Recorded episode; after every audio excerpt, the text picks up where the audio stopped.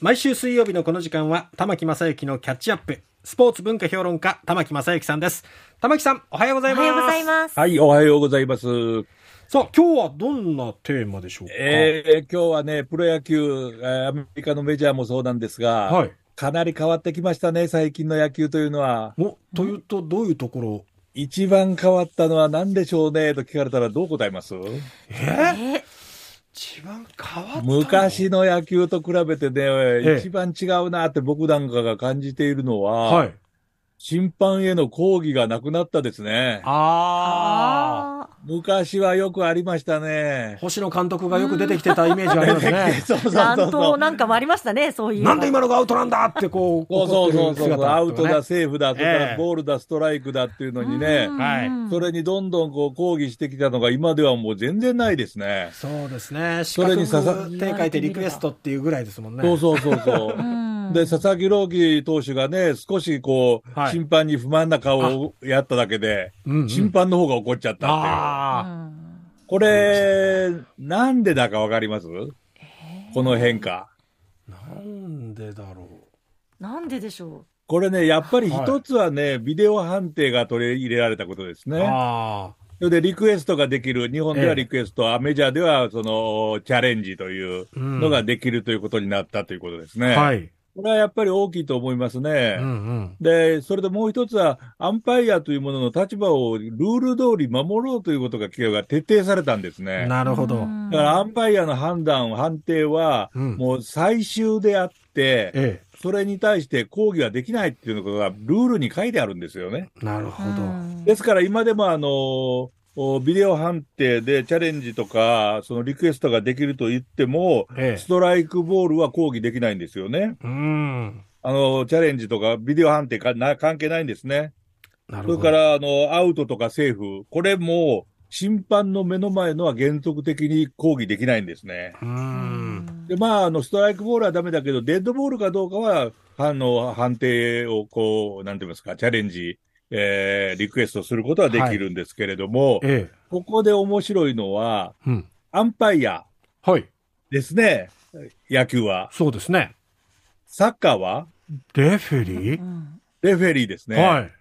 どう違うんですか日確本かのに。確かに。に日本語で言ってると、どっちも審判って審言ってる判んでとすしけど、ね。て訳されますもんそうですね。ね。ええなんだろう、その、言語が違うとかってことではなく、もとも。ことれでやっぱりあの、英語圏の方はね、ええやっぱり言葉そのものが違いますから、ええええアンパイアっていうのは、まあ、日本語に正確に訳すと判定者ですね。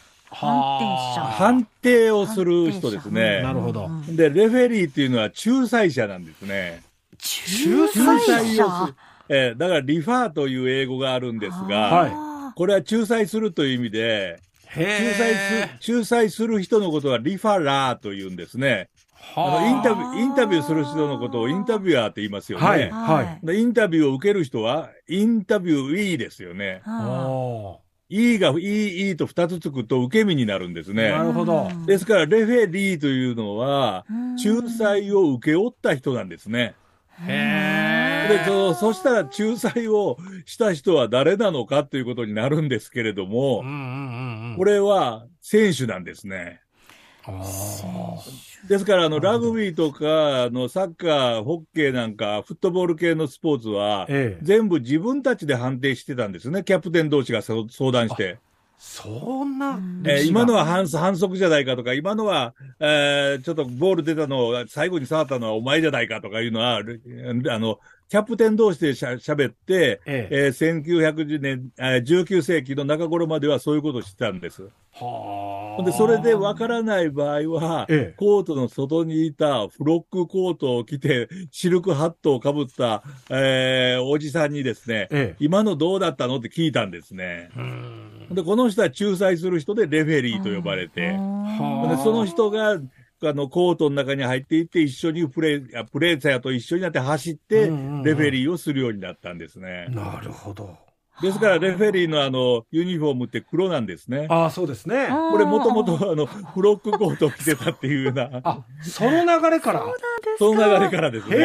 え面白い。ねですから、あの、レフェリーに本当は抗議をしてはいけないっていうのはなぜかっていうと、ええ審判、あの、選手たちが頼んでやってもらってきて、頼んできてもらった人なんですよね。あー自分たちではできないからああはで、アンパイアっていうのはもう最初から判定する人として存在していた人。ーうんあーという違いがあるんですね。なるほど。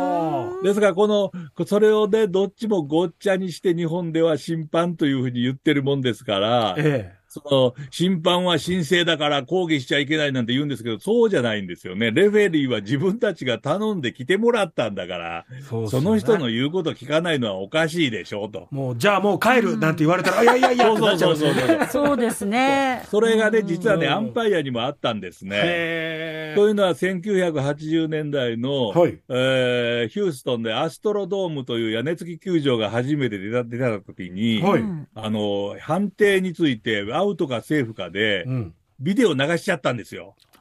1980年にはそしたら審判がアウトって言ってたのが、どう、誰がどう見てもセーフだったんですね。い。でこの時にさて、アンパイアたちはどうしたでしょうかふてくされた。うん言い張もうったそん。な、そんなもんじゃないですね。ええゲームから出ていったんですね。あ、もう本当に会場から。そう要するにそうそう、そんな言うなら、君たちでビデオだけでやってくださいっていう。うんはあ。で、それで、えー球団の人が謝りに行ってですね、ええ我々が悪かった、二度とこんなことはしませんからっていうので来てもらったわ。はあ。というようなことがあったりしたような流れの中でビデオ判定っていうのが今、今は導入されてるんですね。逆に審判も、うんアンパイアも守られるようになってきたっていうようなあー歴史があったんですね。うんでうんもう一つ言いますと、はいこのビデオ判定一番最初に取り入れたのは、ご存知ですよね。いやいや、その前提で言われるとちょっと また。え有名な話なんですよ、結構。えなんだろこれ、日本の大相撲なんです。う。あ、そうなんですか野球じゃないんだ。えー実はあの、1969年に、ええ。大、大横綱、大横綱、はい。えー大鵬がですね、45連勝していた時に、ほうほうほう。もう、双葉山の記録を抜くぞっていう時えに、えものすごく微妙な判定で、戸田という、後の、えー羽黒岩ですね、あに負けちゃうんですあ。ね。はい。ところが翌日に写真がたくさん出まして、えこれが太陽が勝ってたんですね。足が出てたんですね、戸田の。あで、なるほどこれをきっかけに大相撲で、えその NHK のビデオを使いましょうということになって、翌場所からビデオ判定取り入れ始めたと。え。なるこれが世界のスポーツ界のビデオ判定の一番最初なんです世ね。界でも、相撲そうが。さ初なんだ。あそうなんですこれは知らなかったです。だから大相撲というすごい伝統ある古いええええ競技がですね、意外と新しいことをやってるって面白いですーね。そうですね面白いですね、本当でに。それに日本日本では、あの、二出川秀信之というよりは、私が、俺が B、ロールブックだと言った、すごい、あの、アンパイアがいたんですけれども、はあ。彼にあの、ある新聞記者が、あなたの昨日の判定、アウトセーフ、これ間違ってたじゃないですかって写真見せたんですよ。はい。